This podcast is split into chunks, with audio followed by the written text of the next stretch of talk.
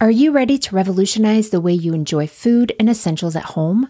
Introducing DashPass from DoorDash, your ultimate ticket to convenience and savings. With DashPass, you gain exclusive access to unlimited zero dollars delivery fees on eligible orders, along with members-only deals and discounts that will leave your wallet smiling. Whether you're craving the flavors of your favorite restaurants, need groceries from across town, or anything in between, DashPass ensures that everything you need is just a few clicks away, delivered right to your door. With DashPass, not only do you enjoy zero dollars delivery fees, but you'll also benefit from lower service fees on eligible orders, making it the most affordable way to satisfy your cravings and stock up on essentials from your local favorites. What I really love is how quickly DashPass pays for itself. On average, it takes just two orders, which makes it a no-brainer investment for your budget. And as if that weren't enough, DashPass grants you special access to exclusive promotions and menu items, adding an extra layer of excitement to your DoorDash experience. You get all this for only nine ninety-nine a month, which is a small price to pay for unlimited convenience and savings. My family and I have had DoorDash for the past year or so, and while I make most meals at home, I don't know that I could mom without it. I used it twice just this past week while we were dealing with a stomach bug at home, and it was so nice to have and to be able to focus on getting better and not running all over town to pick everything up for everyone. Don't wait. Sign up for DashPass now and unlock a world of possibilities, all from the comfort of your home. DashPass from DoorDash, delivering joy, convenience, and savings straight to your doorstep. Get more from delivery for less with DashPass. zero dollars delivery fees and reduced service fees on eligible DoorDash orders. Sign up for DashPass today and get your first thirty days free if you're a new member. Subject to change. Terms apply. Open the door to zero dollars delivery fees and savings you can't get anywhere else. Sign up for DashPass today, only on DoorDash, and get your first thirty days free if you're a new member. Subject to change. Terms apply.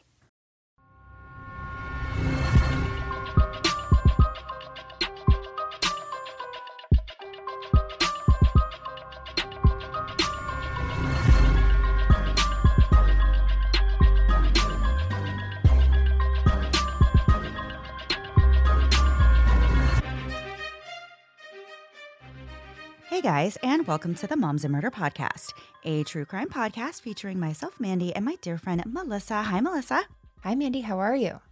I'm doing wonderful. Happy New Year. Happy New Year indeed. Uh, yeah, twenty twenty-two is here. We're here. Yay. It's here. Yeah. And it's like, I mean, it's kind of weird because I feel like it just got here. Like it's just here. Like it just feels different, but it's okay. I'm fine with it. It's January and I like January. This is the time of the year that I call the void because I oh, feel like yeah. there's just, you know, it's just at, right after all the holidays and all the hustle and bustle and everybody's been so busy and kind of just stressing out, getting things together. Everybody's life has been in chaos, especially that last week of December, you know, between Christmas and New Year's. And now we're in that time where it's like not a lot's going on. It's a really good opportunity. I feel like uh, for me anyway, I try to look at it as a good opportunity to maybe pick up a new hobby or like just kind of focus oh. on something else, you know, something within my own home, a project like or something. Yeah. So yeah, to keep me busy. I love it. So yeah, I like January. I like this time of year. What about you, Melissa? Nice. I do as well. But I do this stupid thing where I'm like busy and then like repaint my bathroom, do all those things like the yeah. last week of, no, I do it before Christmas. Like all of a oh. sudden I think that's oh. the idea. I'm like, you know what I should do? I should add more to this so we can't even use this bathroom. And that's what I did. So like, I, I know like my husband was like, why don't you just wait until after? I'm like, I don't know. For some reason, it's in my head. I can't get it out. I've got to finish it. And so I, I applaud you for being better with your time management skills. I'm like, let's just do it all. Let's do everything. Yeah. And uh, yeah. yeah, that was not a great idea. It's finished. So that's always good. But uh, never again until I, next year. Yeah. No, I think for me, the reality of like all the things I didn't really do in December, you know, you kind of let some things yeah. go. And and it's it's not that you let things go, but it's just that there's a lot of stuff going on, you know, so oh, it's yeah. just everything's always a mess. And so now, you, have to you know, prioritize you, everything.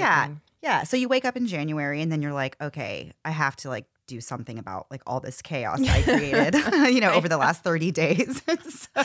I know. Well, I think it's also we had two weeks off, which welcome back. If you yes. are coming back to us, please. Or if you're, please. Um, please. I'm pleading you now. pleading with you now. Um, but I think there's something with like having just that two weeks where I'm like, I got to get everything done because then it gets, yeah. you know, busy again. But yeah, yeah, this time of year, um, you know, we have new resolutions that'll come up in our last thing before we go. And it's a good, it's a good time to restart, right? Refresh, yeah. restart. And uh, I, okay, last thing. Why are we going on about this? My bad. Well, we haven't talked to each other or to the audience for two weeks. I so I know. feel like we get a pass to ramble okay, a little okay, bit okay. at the first episode of the year. yeah. So, yeah. Anyway, I'm excited for a new year, even though it doesn't really mean anything. And I think even last year I was like, who cares about a new year? This year I actually kind of care, which is yeah. very different in personality for me. Um, I'm oh, proud of you. You're, you've come a long way. It's growth. um, but we did talk to each other the other day because we played a game on Patreon. If you uh, joined us, thank you so much. We did like the Jackbox T V games with a couple yeah. listeners, and uh, Miranda, Stephanie, and Ellen, and other people were on the YouTube channel, and it was so much fun. That was like so such a great way to end the year. Love that. We'll have to do something like that again because that was just – it was hilarious. It was it was really fun. No, none of us really knew how to play the game, so automatic disadvantage. But across the right. board, no one really knew. Right. But the answers were funny. It was just a really cool thing to do. So thank you guys for participating, and we'll have to do that again um, sometime soon. Yeah, it sounds great. All right, Melissa, are you ready to get into our first episode of the new year? Yes, ma'am. All right. So whether you're the parents of teenagers or you just lived through being a teenager yourself, you probably know or remember what an emotionally tumultuous time those tough years can be. I know for me, I was a very dramatic teenager. Um, oh, I don't yeah. think everybody's a dramatic teenager. I think I was a little extra, which probably surprises no one. Um, but there are, you know, there's growing pains associated with the experience of growing up and going through some of life's more difficult challenges. And one of the things that can really rock the hypothetical emotional boat for teenagers and young adults is that crazy little thing called love. There's a reason why the saying, love will make you do crazy things, exists. And it's one of the strongest emotions we experience as human beings. And it does, in fact, make us do all sorts of things we probably wouldn't do if we weren't blinded by this pixie dust in our eyes. When we're still young and just learning how to navigate these feelings, everything feels way more intense than it might actually be. Finding out that your significant other has been seeing someone else behind your back is heartbreaking at any age, but it can be doubly hard when we haven't yet learned the skills to cope with that type of situation. There are numerous reasons that cause a rivalry to break out between peers, and jealousy is at the top of that list. It doesn't take long for most people to develop the sense that their romantic relationships are something to really be protected from others. And as such, it's common for animosity to develop when somebody feels like a third party is threatening a relationship that they value. And things get even more complicated when there's more than one third party, when there's a fourth party and a fifth party. Yeah, it kind of really gets things shaken up a bit.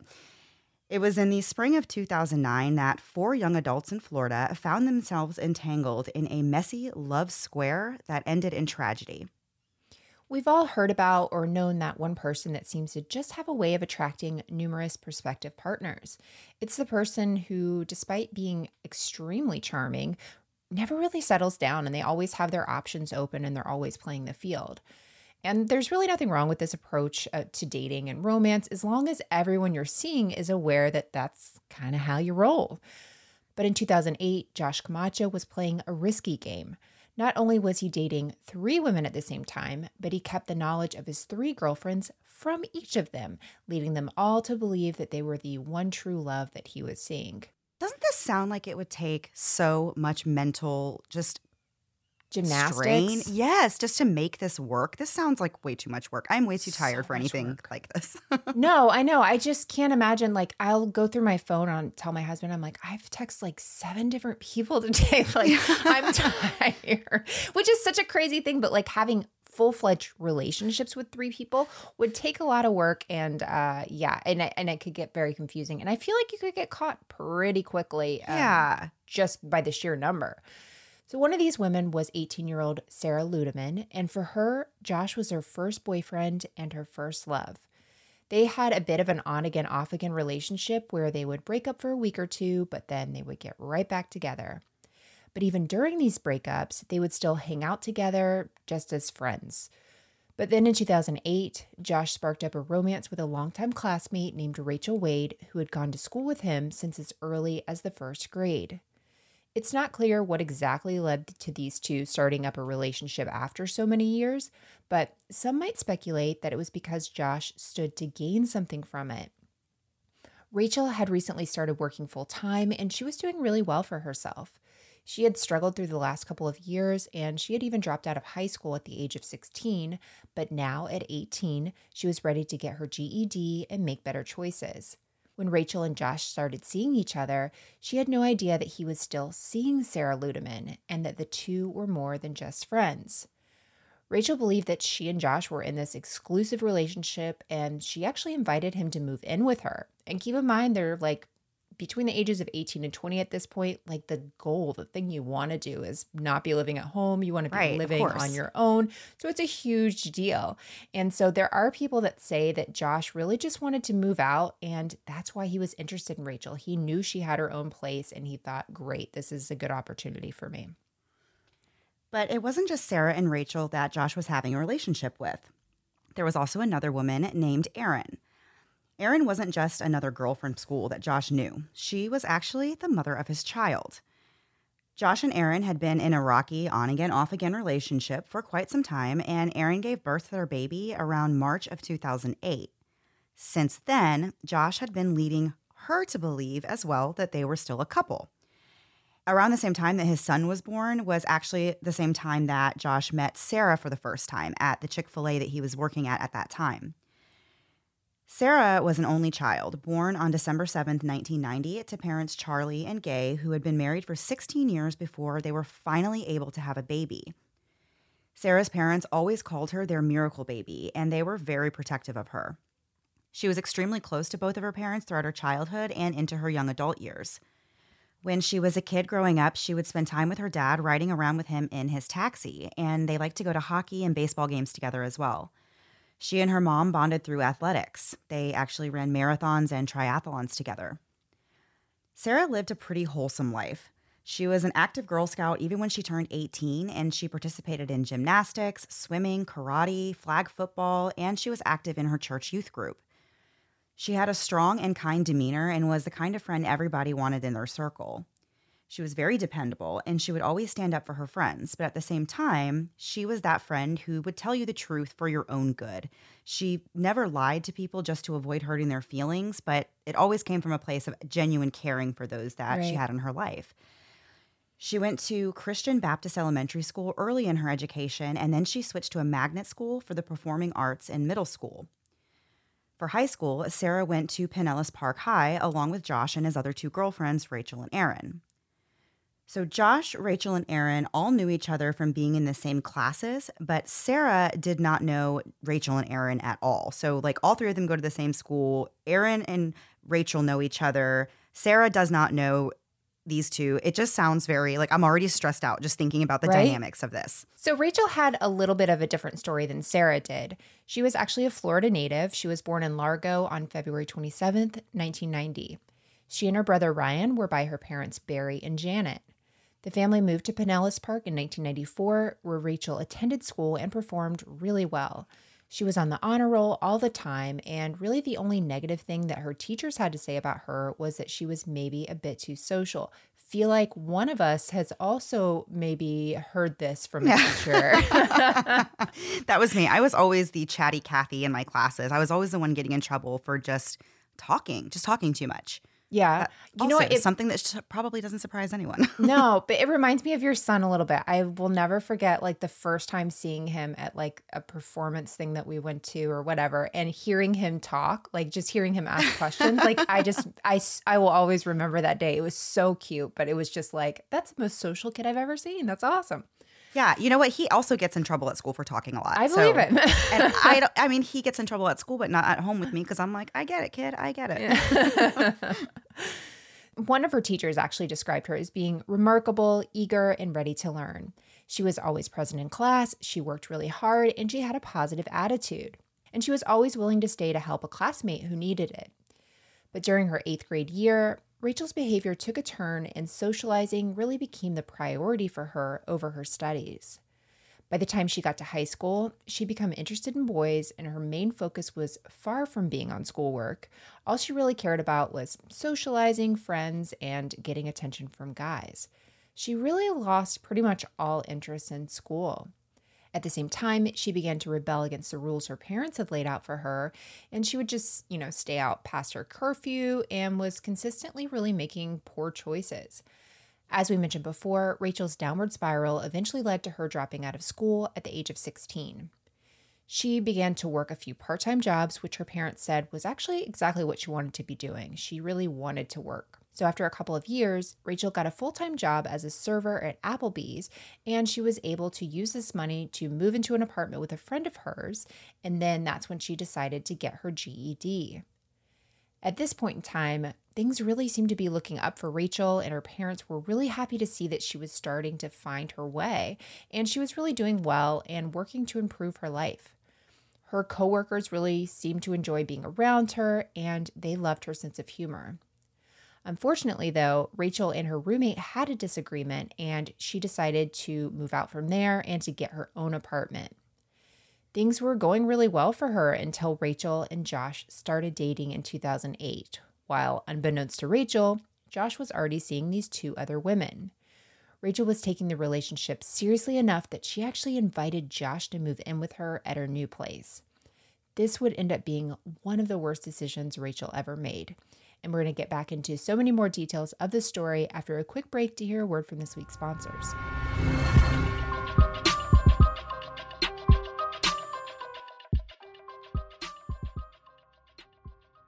If you're like me and looking for a way to kick your morning makeup routine into high gear, look no further than Luminous and their new cordless airbrush system. Luminous is a completely touchless way to put on foundation fast and easy. It literally goes on with just air, and it's made for your everyday application. Luminous has not only sped up my morning routine, but I'm also using so much less makeup than before while still getting three times more coverage with ten times less makeup. Luminous was made to work with all skin types and tones, and thanks to their clean and water-based foundation, it quickly and easily covers those fine lines, wrinkles, as well as concealing any imperfections, all while applying flawlessly in just seconds. Plus, it lasts for eighteen hours, and it's available in eighteen shades, so there's a color for every skin type. The Luminous Breeze cordless airbrush system is now my baby. I simply add my foundation to the base, turn it on, and spray my face like I'm a Hadid or a Jenner, but with far less zeros in my bank account. The foundation feels like a cool mist going on, but it actually stays on all day, unlike how other foundations claim to do. And don't just take our word for it. Cosmopolitan raves that Luminous is their pick for overall best airbrush system and has over fifty thousand five-star reviews. Plus, they are so sure that you'll love the product that they offer one hundred percent shade match guarantee. So if it doesn't match, they'll replace it for free. Whether you're updating your beauty routine because you're heading back to the office or just looking for a better, faster way to put on your foundation, we've got good news. Right now, if you go to breezeairbrush.com slash moms, you'll receive fifty percent off their airbrush makeup system plus free shipping. And because you're a listener, there's a special free gift included just for you. That's fifty percent off plus free shipping when you go to breezeairbrush.com slash moms. Don't forget, you get thirty days to experience airbrush in your own home or send it back for a full refund. At this point, we all know the benefits of having plenty of fruits and veggies in our diet, but implementing that isn't always so easy. This year, to change that, I'm keeping my freezer stocked with Daily Harvest. Daily Harvest delivers delicious harvest bowls, flatbreads, smoothies, and more. And they're completely built on organic fruits and vegetables that are delivered right to your door and conveniently stay fresh in your freezer. It's actually cool here in Florida today, so I pulled out my tomato and zucchini minestrone soup from the freezer, and within minutes, I had a filling meal that not only helped me increase my veggie intake for the day, but it was really delicious, and they never use any preservatives, added sugar, or artificial anything, and that goes for everything. And Daily Harvest isn't just delicious for lunches or dinner. They have stuff for every time of day, including breakfast, desserts, and snacks. But I'm really loving their harvest bowls. Their new sweet potato and wild rice hash is what dreams are made of, and it's my new favorite. I'm always trying to add more sweet potatoes into my diet, and this is a delicious and easy way to do it. Plus, you can feel good with your purchase of Daily Harvest since they use recyclable and compostable packaging and invest in organic farming practices as well as reducing food waste, making you feel even better about purchasing from them. Daily Harvest makes it easy to feel good about what I'm doing for myself and the planet. Go to dailyharvest.com slash moms to get up to forty dollars off your first box. That's dailyharvest.com slash moms for up to forty dollars off your first box. dailyharvest.com slash moms. And now back to the episode. So before the break, we were just introducing all of these people in our story. We have Josh Camacho, who is dating three different women. He has Rachel, Erin, and Sarah. He has a child with one of them. He just moved in with another one of them, and he's having this ongoing relationship with a third woman. So you can probably see where this is going, straight into a lot of drama. As you can probably imagine, carrying on these three separate relationships and also keeping it a secret probably wouldn't be very easy to pull off, as we said before. But Josh was a charmer, and each of these women believed him when he said that they were his one and only.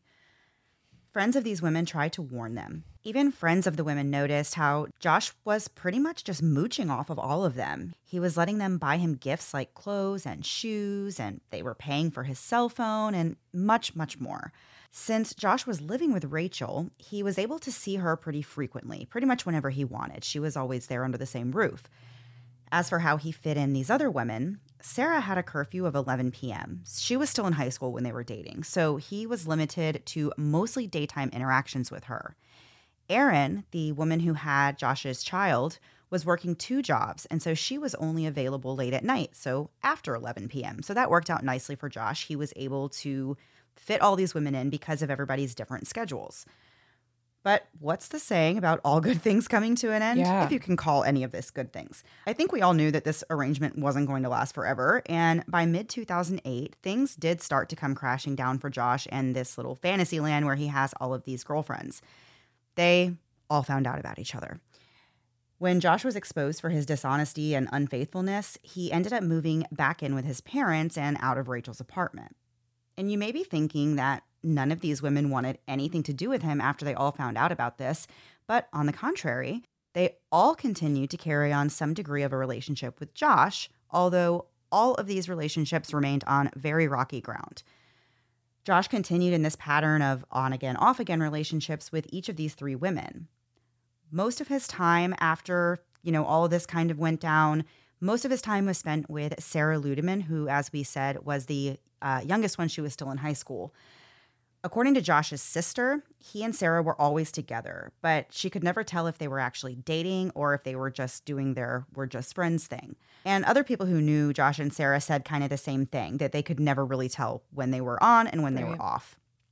Meanwhile, he was still seeing Rachel and Erin on, you know, on his free time. Yeah. In his free time, I guess. He How was do you still have seeing free somebody. time at this I know. point? Yeah. Ugh. So unfortunately, instead of Josh's girlfriends getting mad at him, they all got mad at each other instead. A very bitter rivalry between the women was formed, but the hostility between Sarah and Rachel was especially bad. All of these women fought with each other over Josh and desperately tried to stake their claim on him.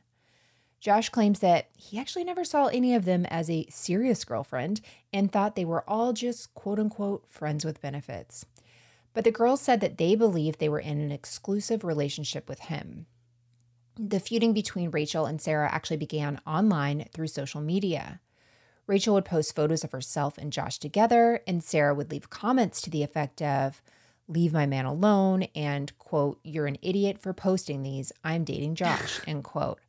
Man, can you imagine? MySpace did not come out when I was in high school. It was a little after. I can't imagine yeah. social media and dating. Like this... I this just have to say, in, in general, I'm, yeah, I'm glad that I was not on social media before I was. Like, I it just, I would not have been a good person as a social media teenager. Like, I can already tell, like, I just wouldn't, you know? So I'm very happy that I did not have that at my fingertips when I was that it's age. It's hard. I feel terrible for kids now. Like, that is just, I'm like, oh, this is forever, guys. Like, the internet is forever. I did see something about the internet being forever. And then somebody said, like, uh, I saw, like, a reply that was like, "Really? Then where are my MySpace pictures?" And I'm like, you know what? That's true.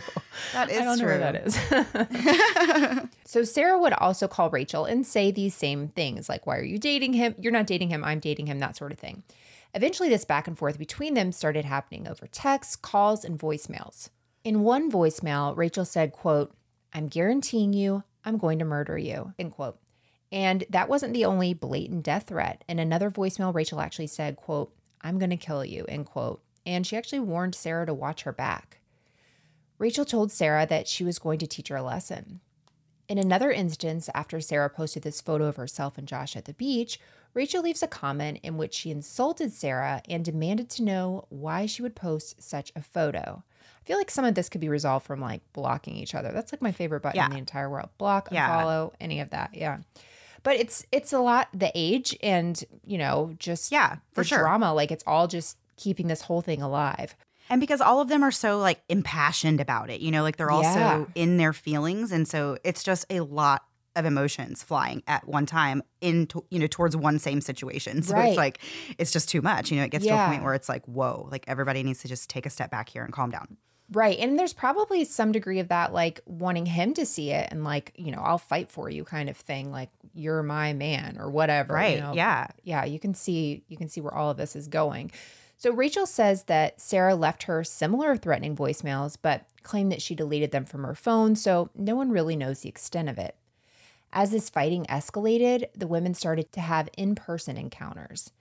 Eyewitnesses and police reports show that on July second, two thousand eight, Sarah and Erin actually went to confront Josh together about the fact that he was still sleeping with both of them. Evidently, Josh actually punched Sarah in the face during this particular dispute. Oh my gosh. Yeah.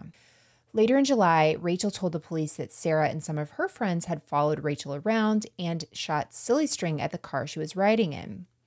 Sarah's version of the events that night was a little bit different. She said that it was Rachel's friend who had bumped her car, so Sarah then chased after them. A month later, Sarah went to the police and told them that Rachel had been harassing her and had called her twenty times in two hours regarding Josh. Rachel tells police that Sarah had sent her threatening emails as well. So this is just back and forth, back and forth, nonstop. I mean, this has to be, it, it almost feels like it's less about love for this guy and more about just like anger towards one another. Like that's where it kind of became this like impassioned thing that they're just yeah. so upset. Yeah. And I know probably you, Melissa, did not, I don't know, maybe you did, but like, learning about this story and reading some of these details, like it almost takes me back to my teenage years and gives me like, I feel anxiety thinking about like these girls doing these kind of things to yeah. harass each other, you know, chasing each other down in cars and with the silly string and all that. And I'm like, like, I just feel my like blood pressure rising and like my anxiety rising because I remember like being in situations where girls are just like, just like that, you know, so yeah. catty and so like just doing things to bother you and like you just want them to like stop and they will not stop. And so I like remember like being in those kind of situations and oh. I, I don't I just don't like thinking back to that. I yeah. I didn't like get in physical fights with people or anything, but like I definitely had just girls that were nasty, you know, like yeah, back and yeah. forth and would say, th- you know, passing notes that said mean things or whatever, you know, whatever it was at the time. It didn't have to be social media, but just right. this kind of behavior, you know, and yeah. I'm like, oh my gosh. It's I always just, been there. That's yeah. that's always yeah. been there. The the ways that it's expressed are just different. I know I I wanted to be a part of the group that people didn't like because that meant you were popular, but I was not popular. Oh, well, I definitely wasn't. None of this even, I remember seeing things like this, but was I a part of any of it? Absolutely not. I didn't have a boyfriend until I was like twenty. So no, I, it was nobody was worried about this for me. So in addition to the things that we've already mentioned, Sarah and her friends would also go to the Applebee's where Rachel worked just to harass her, which is, oh, I don't understand that. That's like taking it so far. And so Erin does the same thing as well. So Rachel's actually getting harassed at work by two different women and their friends. They would actually intentionally bump into Rachel while she's carrying a tray so that she would drop things on customers. And then they come in for things like karaoke night and sing things like girl fight as a mean of intimidating Rachel. I will say a karaoke fight is not... not very intimidating. Not as intimidating as you might think. So, um, and it wasn't just Rachel that was getting the brunt of this from all sides. Sarah and Erin also got into a fist fight over Josh in the spring of two thousand nine. My gosh. So these fights continued to escalate between these women, and it seemed like Josh was really enjoying the show. He liked having these three women fighting over him, but everybody else was just watching it all and wondering, what the heck made Josh so special that all these girls were willing to literally go to battle for him? He really brought nothing to the table. He seemed to be using all of them for these various things he needed and wanted, and he wasn't even nice to them. In high school, Rachel had been named the biggest flirt, and she never had any problem attracting boys. There's some that theorize that Josh may have been the first guy that she encountered that didn't really want her back in the same way, and that drove her to behave in these desperate ways to kind of secure his affection towards her. Sarah was actually, as we said, still in high school during all of this. But Josh was very conniving and manipulative, and he told the women that if they loved him, they would fight for him, which is Ugh. just if anybody, if any man or woman ever says that to you, if any person ever says that to you and puts that qualifier, like, you will fight for me if you love me, like, just run, just go the other direction. Yeah. Um, I mean, not like this, you know, not like fighting like this, like with actual, like not like literally fighting people for, for a person. Like, that's not how this, you know, that's not good. No. So um, he didn't want these women, of course, to fight against him. He wanted no. them to fight each other, you know, and he just wanted them to all let him do whatever he wanted. But nobody ever expected that this feud would later take a deadly turn.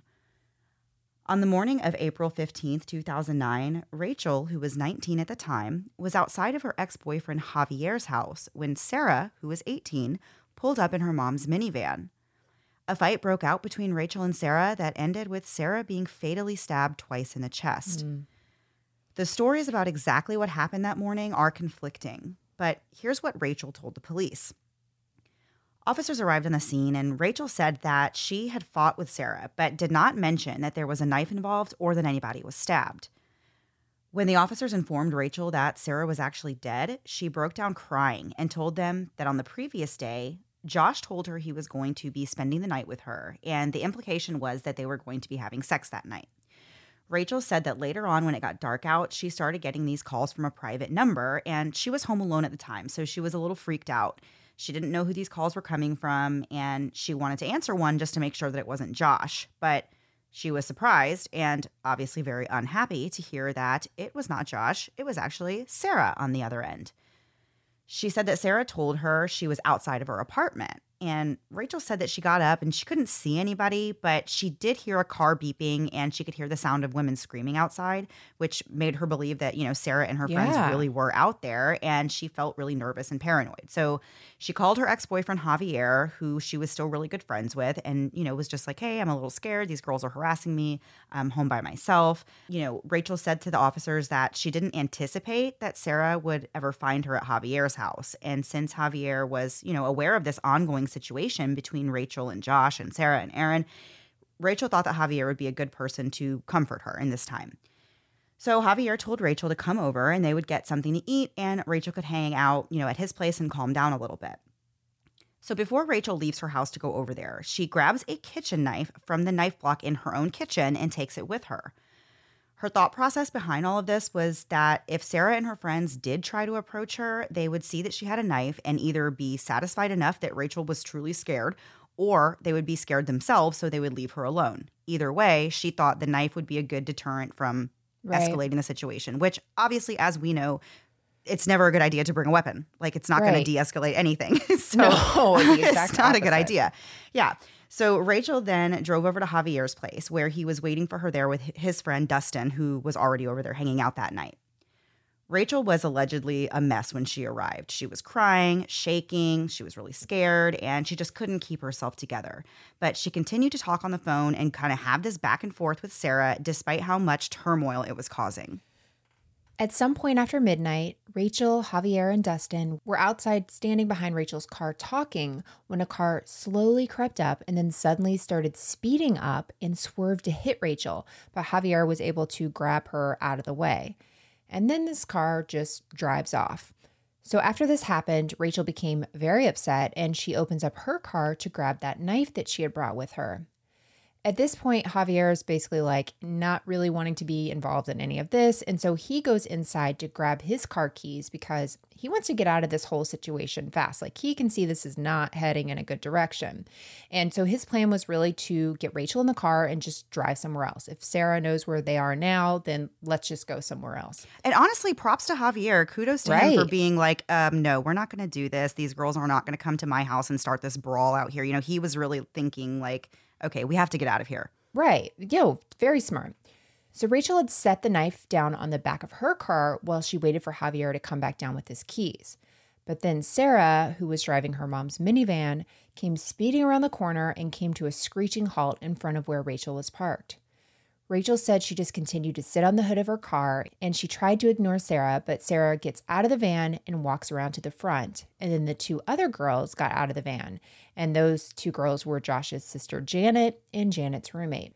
At this point, according to Rachel, Sarah just pounces on her. She grabs her hair, causing Rachel to slide off the hood of her car, and then she says that Sarah punched her three times in the head. So Rachel said that she just grabbed the knife and brandished it to all three women who were threatening her in hopes that it would just make them stop. But Sarah kept on hitting her. This is all according to Rachel. So Rachel says that she's scared that the three women were going to beat her to death, and she said things were obviously very, very chaotic. She also says that she didn't mean to stab or kill Sarah, but that's exactly what happened. After Sarah had been stabbed, Janet began attacking Rachel, but Rachel didn't fight back because she said that she didn't want to hurt anyone else. Janet eventually stopped trying to attack Rachel and went to check on her sister, but when she realized that Sarah had been seriously injured, she went back to beating Rachel up. When Janet finally stops, Rachel goes back up to Javier's house, throws a knife up onto a neighboring roof, and sits on a bench while she waits for the police to show up. Wow. Total chaos. Yeah. So Javier and his friend Dustin had a very similar story as Rachel with just a few more details. Dustin said that earlier in the night, before the first incident where the car swerved to hit Rachel and before Sarah showed up in the van, Rachel actually asked for directions to Josh's sister's house. And keep in mind, Josh's sister was part of the crew that showed up in the van. So right. They're all involved in this. So then she, Rachel, left for a little while before she returned to Javier's house that night. Dustin also said that he heard Rachel say, quote, "I will kill that bleep, bleep, bleep, bleep, bleep." You can kind of guess what she said. She was going off. Um, so Rachel claims that she never left Javier's place that night, and Javier never said that she did either. But the story that Janet, who's Josh's sister, gave to the police kind of changes your opinion, maybe leads you to believe that Rachel actually mm. did leave and go over there at some point before this attack happened. So Janet said that it was before midnight, but she was in her own driveway when she spotted Rachel parked near a stop sign. And when Janet started walking over to confront her, Rachel just drove off. According to Janet, Rachel was really scared of her, and she would know better than to start anything while Janet was around. But according to Rachel, anytime there was an issue between her and Josh, his sister Janet would get in the middle of it and would then harass and threaten Rachel. So Rachel doesn't get along with Janet either, Josh's right. sister, you know, in addition to not getting along with these other girlfriends.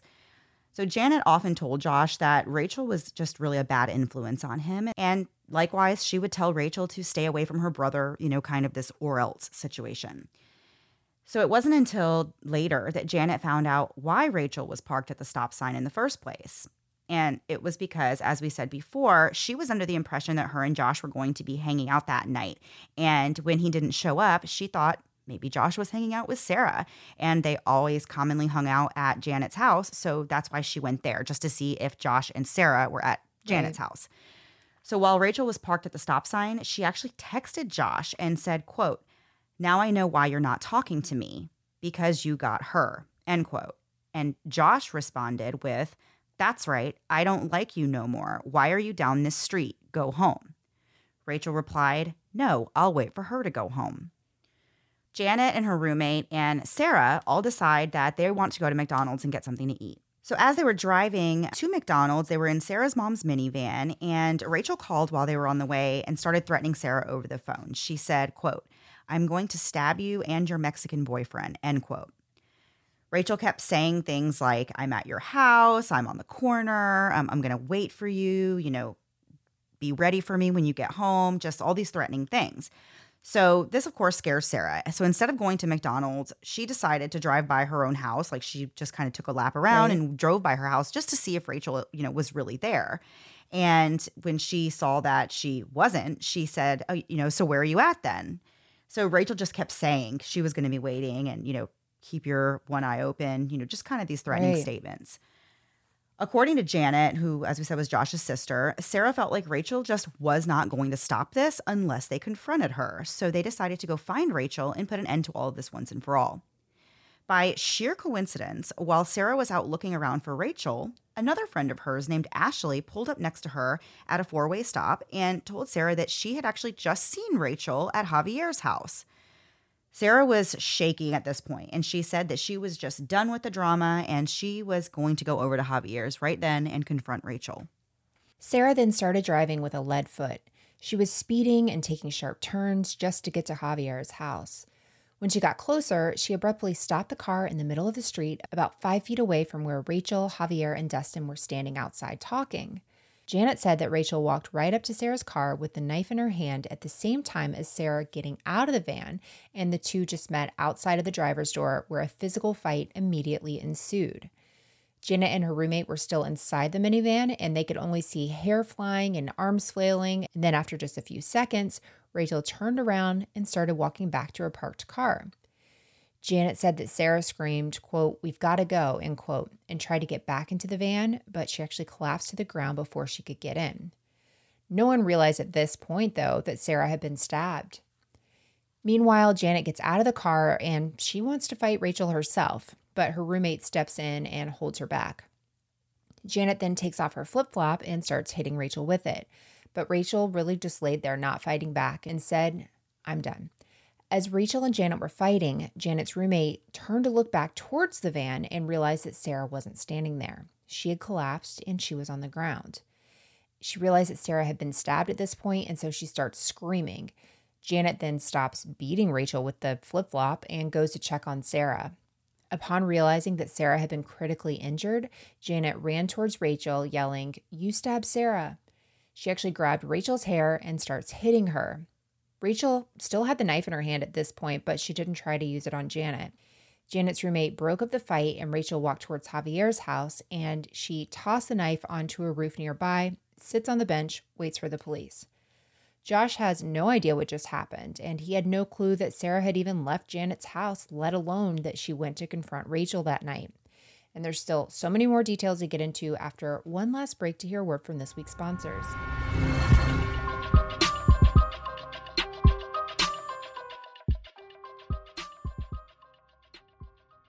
So much of eating healthier is just planning, but if you're like me, planning isn't really my strong suit. And while I'm wanting to eat better, sometimes I just haven't planned for it. But thanks to Munk Pack, I can eat better and actually enjoy it with their low-sugar, keto-friendly bars that are plant-based, gluten-free, and non-G M O. But if you're like me, and sometimes you hear that string of words and think, oh great, that sounds good for me, but I bet it tastes terribly. Wrong.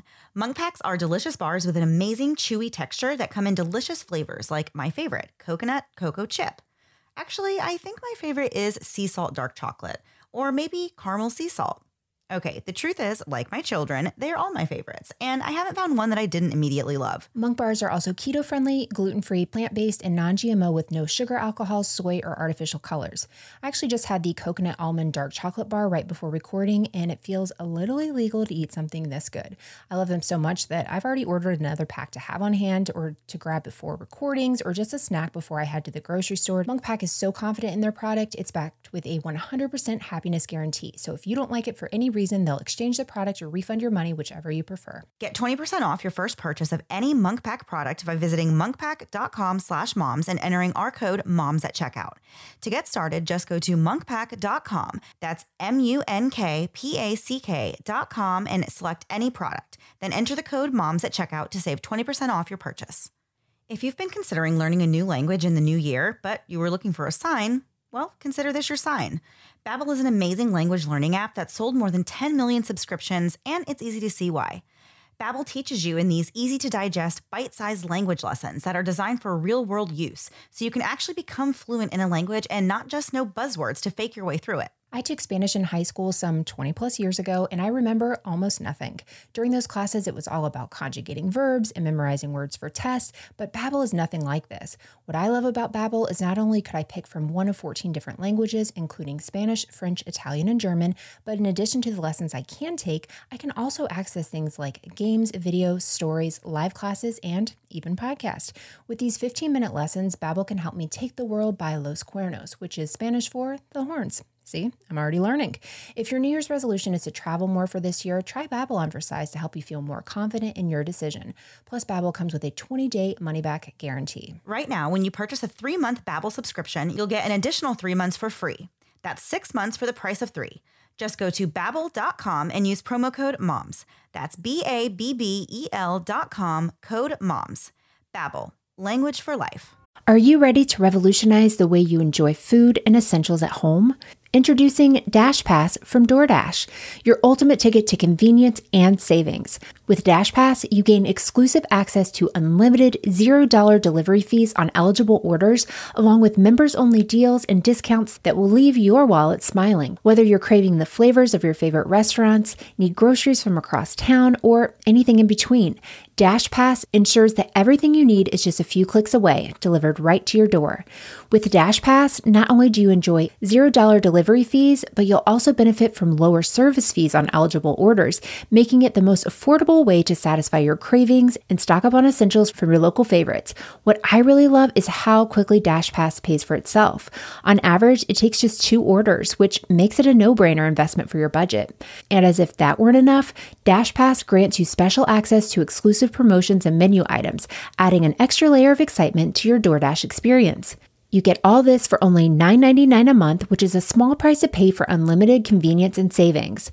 My family and I have had DoorDash for the past year or so, and while I make most meals at home, I don't know that I could mom without it. I used it twice just this past week while we were dealing with a stomach bug at home, and it was so nice to have and to be able to focus on getting better and not running all over town to pick everything up for everyone. Don't wait. Sign up for DashPass now and unlock a world of possibilities, all from the comfort of your home. DashPass from DoorDash, delivering joy, convenience, and savings straight to your doorstep. Get more from delivery for less with DashPass. zero dollars delivery fees and reduced service fees on eligible DoorDash orders. Sign up for DashPass today and get your first thirty days free if you're a new member. Subject to change. Terms apply. Open the door to zero dollars delivery fees and savings you can't get anywhere else. Sign up for DashPass today, only on DoorDash, and get your first thirty days free if you're a new member. Subject to change, terms apply. And now back to the episode. Okay, so before the break, we have been talking about this love square between Josh Camacho and his three girlfriends and the rivalry that it has caused among these women. After over a year of hostility, things have finally come to a head for two of the women, Rachel Wade and Sarah Ludemann. They found themselves in a deadly and chaotic confrontation where Sarah was stabbed by Rachel. So we described in detail just how frenzied this whole thing was between Sarah and Rachel and the numerous witnesses who were there that night. After the police heard everyone's version of the story, they decided to arrest Rachel, and she was charged with second-degree murder. According to her attorney, she did not want to take a plea deal. She wanted to testify to her side of the story, which was that she was acting in self-defense when the stabbing occurred. Rachel went to trial on July twentieth, two thousand ten. The prosecutors rejected her self-defense argument, and they pointed out that Rachel had the forethought to bring the knife from her kitchen in the first place, so that ruled out the possibility that the murder was purely an act of self-defense, you know, an in-the-heat-of-the-moment type of killing. Right. They said that Rachel went to Janet's house, where she knew Josh and Sarah were hanging out that night, and then she proceeded to antagonize Sarah all night until Sarah finally had enough and tracked her down to Javier's house. Prosecutors argued that Rachel never went to Javier's house because she felt safer there. They said that she actually went there because he lived in the same neighborhood as Sarah, so she was going to be closer to harass Sarah. Mm. They said that if Rachel truly wanted to just be safer, she would have actually gone inside of Javier's house and not just been hanging out on the driveway, just waiting for anything to happen. They used the testimony of Janet and her roommate to explain how Sarah died. They said that as soon as Sarah stopped the van in front of Rachel, Rachel grabbed the knife and went right in for the attack. The prosecution said that the stabbing was swift and purposeful, and that it would have been difficult for Rachel to stab Sarah the way she did because of the amount of force that it would take. They said it would be nearly impossible for it to be an accident that she stabbed her that hard. Personally, I have thoughts on this. You know, it sounds like it was a very high alert kind of situation going on. Right. There was a lot going on. And adrenaline, you hear about adrenaline making people do the craziest things and giving them more strength than what they think they people have. People can or lift you would... cars off their kids. Like exactly. Things happen. Yeah. And so if you have these girls and they are all, you know, they're all on high alert. They're all feeling like they're about to be attacked and seriously injured. Right. I don't think it's It's that crazy to think that, like, if somebody was holding a knife, like, I don't think it's that crazy to think that that knife could land somewhere that maybe they didn't intend. I'm not saying that's what happened in this case. I'm just saying I don't think it's impossible that she could have stabbed her in this type of altercation. Right. So the prosecutors also alleged that if Rachel had been acting in self-defense that night, she would have tried to stab Janet as well, since Janet was also attacking her. Something to note here is that Rachel actually was genuinely scared of Janet, like we said before, and she would have more of a reason to fear her than Sarah. The prosecutor said that she didn't try to fight Janet back because she didn't have the hatred towards her that she had for Sarah, though.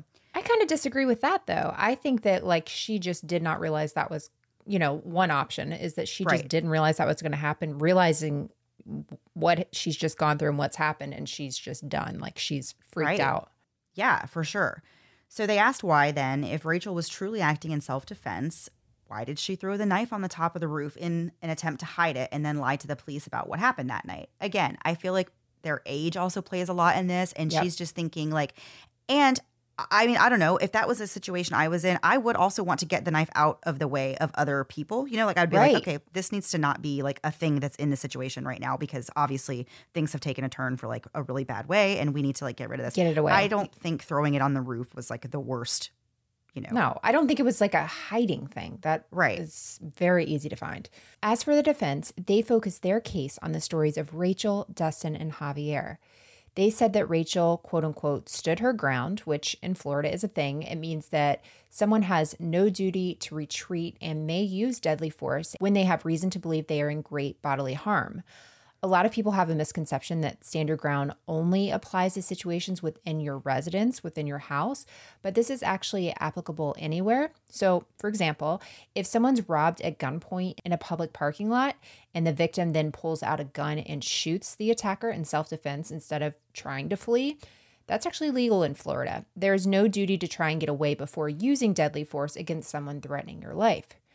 So Rachel's defense team really took this angle for her trial. They tried to say that Rachel was defending herself after Sarah decided to hunt her down.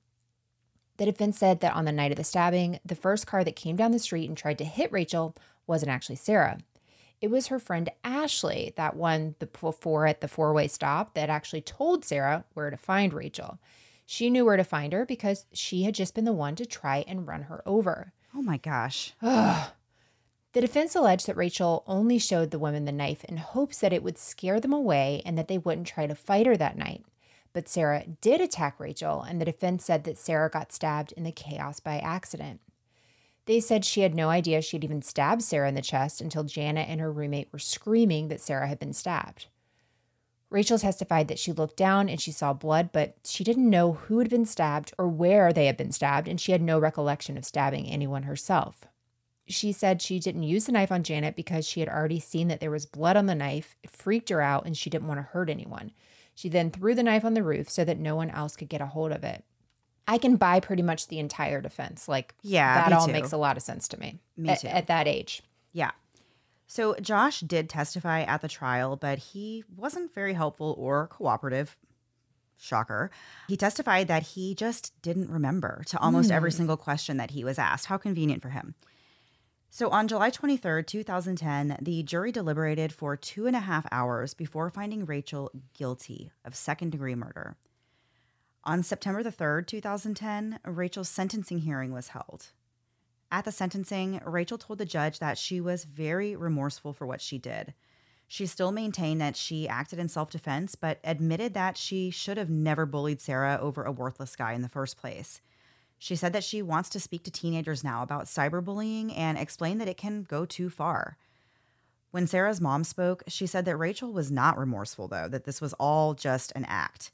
She said Rachel had been bragging to people in jail about how she had killed Sarah and said that Sarah deserved to die, which we don't know Whoa. if that's true. Yeah. Of course, that's, you know, and obviously Sarah's family is very hurt. You know, we mentioned in the beginning that her parents could not have a baby, and they yeah. tried for sixteen years, and this was their miracle baby, you know, and this is their daughter. And no matter what kind of, you know, feuding and, you know, teenage, you know, drama and stuff, like, nobody deserves to die or to lose their no. child. And, and and something like this, especially, it's very, very heartbreaking. So I can understand Sarah's parents maybe being a little slower to forgive in this kind of a situation, you know. And so, or never doing it. Like, or I, never doing it. Yeah, yeah, you can understand how, like, that's their whole world. And it doesn't matter really what happened. They no longer have her. Right, exactly. So because Rachel was under twenty-one years old when she committed the murder, the judge could have sentenced her to just time served, but he didn't have to sentence her as a youth offender since she was not charged at, um, as a youth, of course. So that meant that the judge could sentence her from anywhere from twenty-five and a half years all the way up to life. The judge decided to sentence Rachel to twenty-seven years, and he cited a multitude of reasons. He agreed with the jury that Rachel meant to kill Sarah. But on the other hand, Sarah did drive to Javier's, which showed that she was also a willing participant in the fight. And, you know, she willingly went to the scene. And Rachel was nineteen years old when this murder occurred. So they argued that her brain was not yet fully developed and that she was immature. All of Rachel's appeals in this case have actually been denied. She is currently incarcerated in the Florida Women's Reception Center in Ocala, and her current release date is December twenty-eighth, twenty thirty-two. Wow. Yeah, this story is really tragic and sad. And I think as, you know, a mom, like we have teenagers, you know, we're starting to get into that age where we have to kind of help our kids navigate these kind of right. situations, like with their peers and friends and boyfriends and girlfriends and relationships. And I'm terrified, Melissa, of going into I know. teenagers I know. with my kids.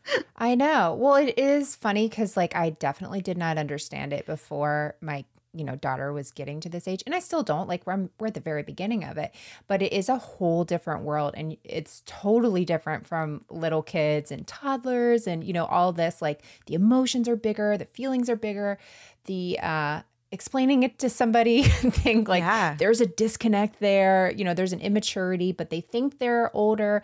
There's a lot to navigate with this. Yeah. So I like these families, I can't imagine what they've all gone through. It is interesting, like from the prosecution's point, one thing that they say that does stick out to me is that she could have gone inside the the apartment and yeah. and she didn't. Yeah. And so that almost sounds like you're waiting to confront whether she, I don't necessarily, I personally don't know that she necessarily went there with the intention to kill.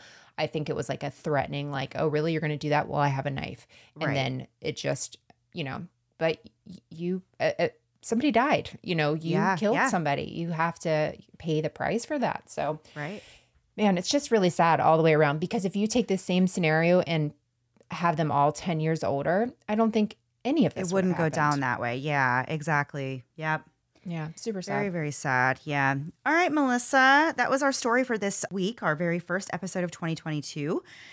I'm ready to do our last thing before we go and talk about, I guess, resolutions. Yeah, sure. Why not? So I just asked you a couple. I don't know if this is what you ended up doing. Tell me if I'm wrong. We just did a few categories for resolutions. Something you want to do this year, something you want your family to do, something yes. you want to stop doing, something you wish the world would do. Um, besides like the really big things like the beauty pageant, like world peace, because, you know, right. we're just two people. Okay. So Mandy, what's something you want to do this year? Like what's your New Year's resolution? Okay, so first of all, I just want to start by saying that I don't really make resolutions. I never really have. Like, I have tried in the past, but then I always end up feeling crappy if I don't right. stick to them. You feel right? like a failure so, and yeah, yeah, yeah. So if you are out there listening and you're like me and you don't really like to make resolutions, I feel like that's okay. Like, it's okay to just yeah. have goals and to just say, you know what, there are certain things I really would like to do this year and would like to accomplish, and it's fine to work towards that, but like, don't put that kind of pressure, no pressure. on yourself to say, mm-hmm. yeah, exactly. I there are things I want to do, but I don't resolve to do any of them. you no, know, like, but it is something with the new year where you're like, okay, this is a new mindset. Like, it doesn't change anything. It's just one right. day. But exactly. there is something about like on a calendar year being like, okay, I want to try this. I, I do. Yeah. get that. But yeah, no yeah. pressure on anything. Exactly, exactly. So I have a couple of goals and they are all, they kind of all do go together with each other. And I think that you will find this one very, very funny. Okay. And um, hopefully you will enjoy enjoy this journey. Um, so something that I decided I want to do this year is I want to, by December, I want to be dancing on roller skates. Now, let me tell you why this is funny. I can neither dance nor roller skate. So um, I did get a pair of skates for Christmas. Yeah. My husband got me a really nice pair of roller skates. I love them. I have been on them a couple of times. I am getting the hang of balancing, but I'm very glad that I have twelve months to learn how to do more than just balance um, because I, I have set it. This goal for myself now to be dancing on. I want to do a dance on roller skates by December. So that's that's a goal. That is a goal. It's a is very this going to be goal. Like Patreon exclusive uh, stuff, like to see your recital? Possibly. Um, hey, oh my maybe gosh. we could do that. Yeah, maybe we could do that.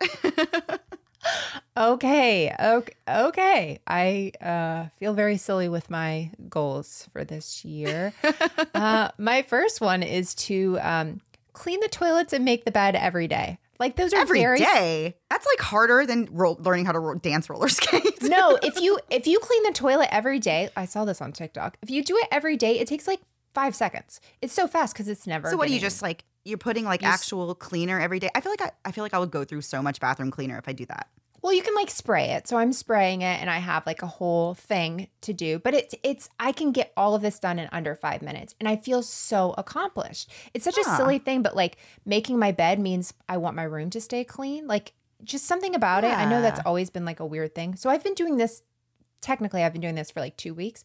And it does start my day off so nicely. Like it's such a small, stupid thing. But I'm like, oh, oh, my bathroom that. seems clean and my uh, bed is made. So little, yeah. but I love it's no dancing on roller skates. Let me know, yeah. Patreon, if you would like an exclusive look at me cleaning my toilets.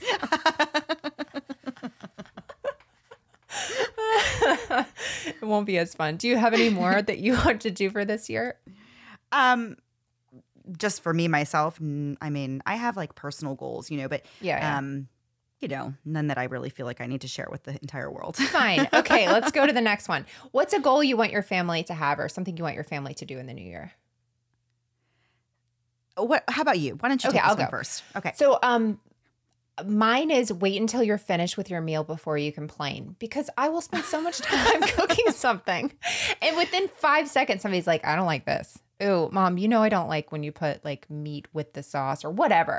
And I'm like, right. just finish it and then you can critique me after. But like, let's lie in the moment. I'm okay with lying in the moment. That's fine. Let's do that. Yeah. Yeah. You know, I feel like as a family in my house, I think we all have several things that we need to work on. Um, you know, my house is a little bit chaotic. It's it's a little chaotic sometimes. I feel like we're a little disorganized as a family. And so I have even for the last like couple of years, I've been saying like, I have to get better. We have to get more organized. We have to get like right. just on, you know, and it's not that we don't have a schedule, but I feel like we kind of don't have a schedule, you know, I, oh, I know we're the same, especially, way. yeah. And especially because, you know, us doing the podcast and we're home and it's like, I kind of work on a, on a strange schedule. I don't always do my work at the same time every day. Right. And it's like, there's, you know, week to week, my schedule just changes. I just do whatever I can when I can. And I feel like that kind of spills over into the rest of my life where totally. It's a little bit disorganized. And so that as a family, I feel like we need to get better organized and we need to kind of, because I feel like I'm passing this trait on to my children, right? I'm like, the same way. I, I notice that my kids are very like, they can't, like sometimes, and then I get upset with them when they can't find certain things of Stop theirs. Being me. Yeah. And I'm like, I'm like, why don't you know where your stuff is? But then I'm like, okay, you also don't know where any of this is. What? You don't have time to help them look for their stuff because you're too busy yeah. looking for yours. Yeah. So um, coming up with some like storage solutions maybe to like yeah. keep some of our things and just kind of going through and organizing and just having really more of a place for everything than what we do right now. Totally. And just generally getting more organized mentally and like literally with things being more organized. But like I feel like we all struggle with that in my house. So that is yeah. a goal I have for my family. That's a good one. I organized our like our hall closet a few weeks ago, or maybe like a month or two ago, and it stayed organized. Like, you know, there's a couple of things out of place, but I love knowing where everything goes. And like, I know where the batteries are now. I just know where they are. When we're yeah. running low, I'll get some more. Like, it's yeah. so nice. It's not as chaotic, but like, that's like one thing. And so for me in my head, I'm like, I will keep this organized. I, you know, look at the other drawers, whatever. But this yeah. one is like my my little prize. Okay, I like those. So, uh, Mandy, what's something you want to stop doing? So many things. I know, right? I really tried to have funny answers um, for some of these, but you know what? I don't. Not I'm for this not one. A, I know. I'm just not in a funny mood right now. I'm just feeling very like serious and reflective over like the last couple of years. And so I honestly had, you know, and sometimes I feel like it's fine to like say, to let people know like what's going on in your life. I had kind of a rough year, twenty twenty-one, yeah. right? Like personally, I had like people that left my life that I wasn't expecting, you know, to like lose right, as right. friends and things like that. So I feel like twenty twenty-two for me, I want to just stop being so concerned with other people. You know, if other people are not on my team and not playing for me and not on my side, like I don't have to keep them in my life. I can still be happy for people from afar and right. just, you know, want good things for them, but without having them in my life. So that's a big lesson I feel like I'm going to be learning in twenty twenty-two. Yeah, just kind of letting go of the weight of other people's opinions, you know, that don't really have any basis on your actual life, and not right. letting it affect you, you know, to the way that to the way that I did in twenty twenty-one. So I feel like It's a that's very a deep one. and heavy um, response, but that's kind of where I'm going with that one. It's it's true. Okay, so then mine uh, is comparing my life to other people's on social media. I hate Facebook, you know that. I hate Instagram. TikTok actually has a lot of hot mess people on there. Somebody told me that. And so I downloaded it and I'm like, oh yeah, I can follow these people. Their houses look worse than mine. Um, but not in like a mean way, but like I have a hard time whenever I look at Christmas and my Christmas is chaotic and my son's been crying since it started. And, you know, I realized the thing I got my daughter, she didn't really want, but she was great about it. She was very kind about it. But like, I realized like, oh, why did I do that kind of thing? And it just doesn't turn out how you want. And then I'll look at Facebook and I'm like, how the crap are these people all smiling and everybody yeah. looks happy and like everybody even gets in a picture. We didn't even get a picture. And I'm like, dang. And then immediately I feel less than because I right. don't have that to give to my kids. You know, my family doesn't have that. And so especially having my son, I love him to death, but it, it makes my life a lot more complicated than right. it did with just my daughter. So it's it's a lot, like it's a lot of weight to carry on, to look at social media and to think, oh my gosh, I don't have that. But I always try to remember, like people are showing you their best times. They're not showing you their worst times or, you know, like their hard times. And yeah. I feel the opposite about social media. I want to show like the nonsense because I feel like that's um, – because that's what I need to see. I need to see that I'm not the only one alone in feeling like overwhelmed and crazy and all those things. So you know who I love that does our old third mom, Stacy. She always is sharing in uh, the Facebook group for the podcast. She does. Um, sh- I love her so much. She's always posting pictures of her, like you know, it, her, her real life, her just right. the way that her house actually looks, and you know, just the way that her family is, and she. Just constantly is reminding people and moms especially that it's okay if you have, um, you know, these things going on around you. Like it is not a big deal if you have in the background of your photos, there's a pile of laundry. Like, right. you know, take pictures of your kids, enjoy your kids. Don't make it about like looking great on social media all the time. And like, yeah. you know, real it's people so have. True. Yeah. And like, you know, people don't have fully organized lives twenty-four seven. Like that's just not reality. Um, you know, and some people might make, it might seem that way on some, you know, way people portray themselves online, but it's not the reality. And yeah. I love that she goes out, out of her way to like really make sure she reminds us of that all the time. For sure. I, um, her and I talk some and I will like send her pictures of my house. She'll send picture, you know, like this is what I'm tackling today or whatever, just like, cause it is so real. Like it, it's just like, I'm not the only one who, um, has this whole like pile in a corner that's growing of clean clothes, but we just haven't put them up yet or, you know, whatever. Like I'm just tired of doing this or that or um, somebody immediately spills a drink on the floor after you've cleaned it. Like all real things, but like you don't always yeah. see that. So my goal is to try, try, because it's it's going to be like a choice all the time to stop comparing my life to other people's lives on social media. I'm not like a I'm jealous of you kind of thing, but it is kind of like I feel defeated. And that's kind of where it's like I can be happy for somebody else, but still feel sad for myself. And I don't want to do that. I want to just be happy for you, happy for me, and live yeah, my life. For sure. I Why did this. this get so deep, Mandy? I okay. Know. Wow. We are really going. we are really going for it this time. We've changed a lot in a year. Okay. We are, we are really opening up to all of the listeners. All right, Mandy, what is something you wish the world would do besides, like I said, world peace, anything like that, which is all great things? Gosh, I don't know. I feel like we kind of covered that one in our very long-winded yeah. response to the last one. I know. One. Okay. So I have, I do have one actually. Okay, good. Something that I think that would make every single person's life better um, and all across the world. I really think, and this is kind of a actually a serious one, I feel like people just work too much. I feel like we need to figure out a way, and I feel like some places do implement a four uh, day work week where they have yeah. always three days off every week. And I feel like that should be a, just a thing across the board. I want to know who decided that everybody has to go to work five days a week. That's so many days out of the week to go to work. I know. And to have to work. And like it, people don't have time to spend with their families. They don't have time to spend doing things that they actually enjoy doing, that they want to do, learning hobbies, just enjoying life. And like the older I get, the more I realize, like, I'm like, I know I am not on this planet just to like work, work, work, and then die and like never do anything. And like, that's the situation that so many people find themselves in. It's like, they're just working their life away, yeah. not having the time to go and enjoy things and just get outside and spend time with their families and spend time with their friends and, right. you know, go to di- travel to different places, see different things, try different things because you just don't have time and you're so exhausted from working five days a week. So I feel like if we could figure out a way like that, it was actually doable for four-day weeks to be a thing where it's just everybody goes to school four days a week, everybody goes to work four days a week, and then you have three days off. That would be that would be my ideal change for the world. Well, listen, Mandy, other people could learn to Xanadu with you and skate and dance if it was a four-day work week.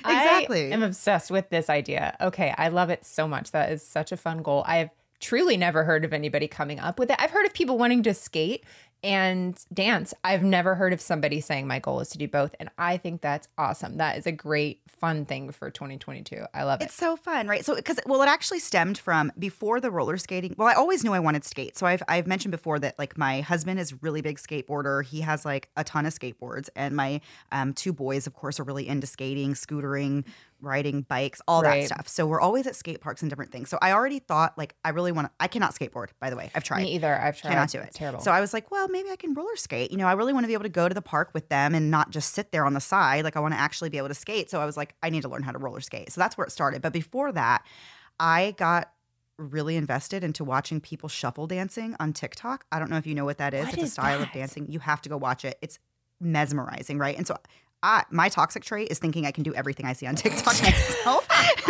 So I like totally um, thought that shuffle dancing would be easy. They make it look so easy. Oh. Turns out it's not. It's probably hysterical to watch me try to do this. Oh, um, is it the thing where you like literally are shuffling just back and you're like tilted and stuff? Of, no, you have to go watch. Oh. There's so many different steps. It's like ton. It's it's crazy. You have to okay, go watch yeah, it, right? Know.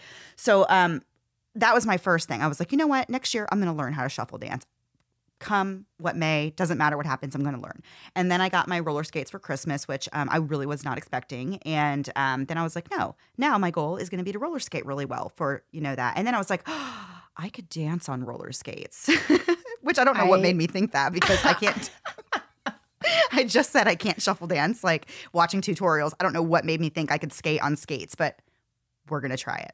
You and I uh, have done a just dance, dance before. Skates. I think you can do it. And I do you remember how I looked during that? It wasn't pretty. I wouldn't watch the videos back of myself. yeah. So, yeah. So stay tuned for updates on roller skate dancing from Mandy. Do you want yes. mine? Okay. Yes. McDonald's. It's twenty twenty-two. We need backup ice cream machines. Oh my I, gosh. Yes. And we know you can afford it, McDonald's. We know you can do it. I am there enough to keep one of your franchises completely open.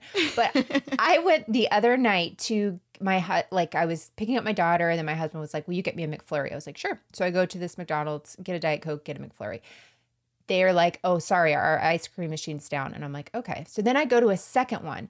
And because it's like kind of, I'm just like, all right, I'll just do a loop and go there. Well, at this point now I'm wanting a McFlurry. So I asked them, they say our ice cream machine's down. And I'm like, are you kidding me? So then I go to a third one. I am going to get a McFlurry. Like at this point I need ice cream. Like my body is just craving yeah. it at this point, like out of anger. And I go and they say, we're not making them. And so I don't know, like, is this a time thing? Do they stop making them at a certain time or what's the deal? But I was so upset. But I, I think in twenty twenty-two, the way for world peace. Actually, this could bring world peace. This could. This could bring about world peace, Melissa. You might have cracked the code. Oh my gosh, backup ice cream machines. We did it, guys. It doesn't matter we what else it. happens in twenty twenty-two. We we have solved we've solved everything. Yeah, and so if you need additional content, we are on patreon.com slash moms and murder podcast. Uh, this year, apparently, we're going to show you how to clean toilets and uh, dance roller skates. Everyone's favorite content. Um, you can find us there. Um, and uh, my other show, Criminality, has new shows every other Friday. The last one was on Kimora Lee, if you remember her, Life in the Fab Lane. Kimora I don't. Lee. Oh, you know, she was married to Russell Simmons. She's beautiful. This tall model. Oh, I think I know who she is. Yes, you know who she is. So, yeah. Okay. Anyway, it was on her. So, um, so there. Now you can learn about her. Uh, that's available. So that's it, Mandy. We did awesome. it. Awesome. We're back we in twenty twenty-two. We are. All right, guys. Um, we will be back next week, same time, same place, new story. Have a great week. Bye. Thanks so much for listening to the Moms and Murder podcast. Make sure to check back with us next week for a new episode. You can also find us at moms and murder dot com, where you can connect with us via social media. Please make sure you subscribe and give us five stars, because giving us four stars would be a crime. Thanks so much.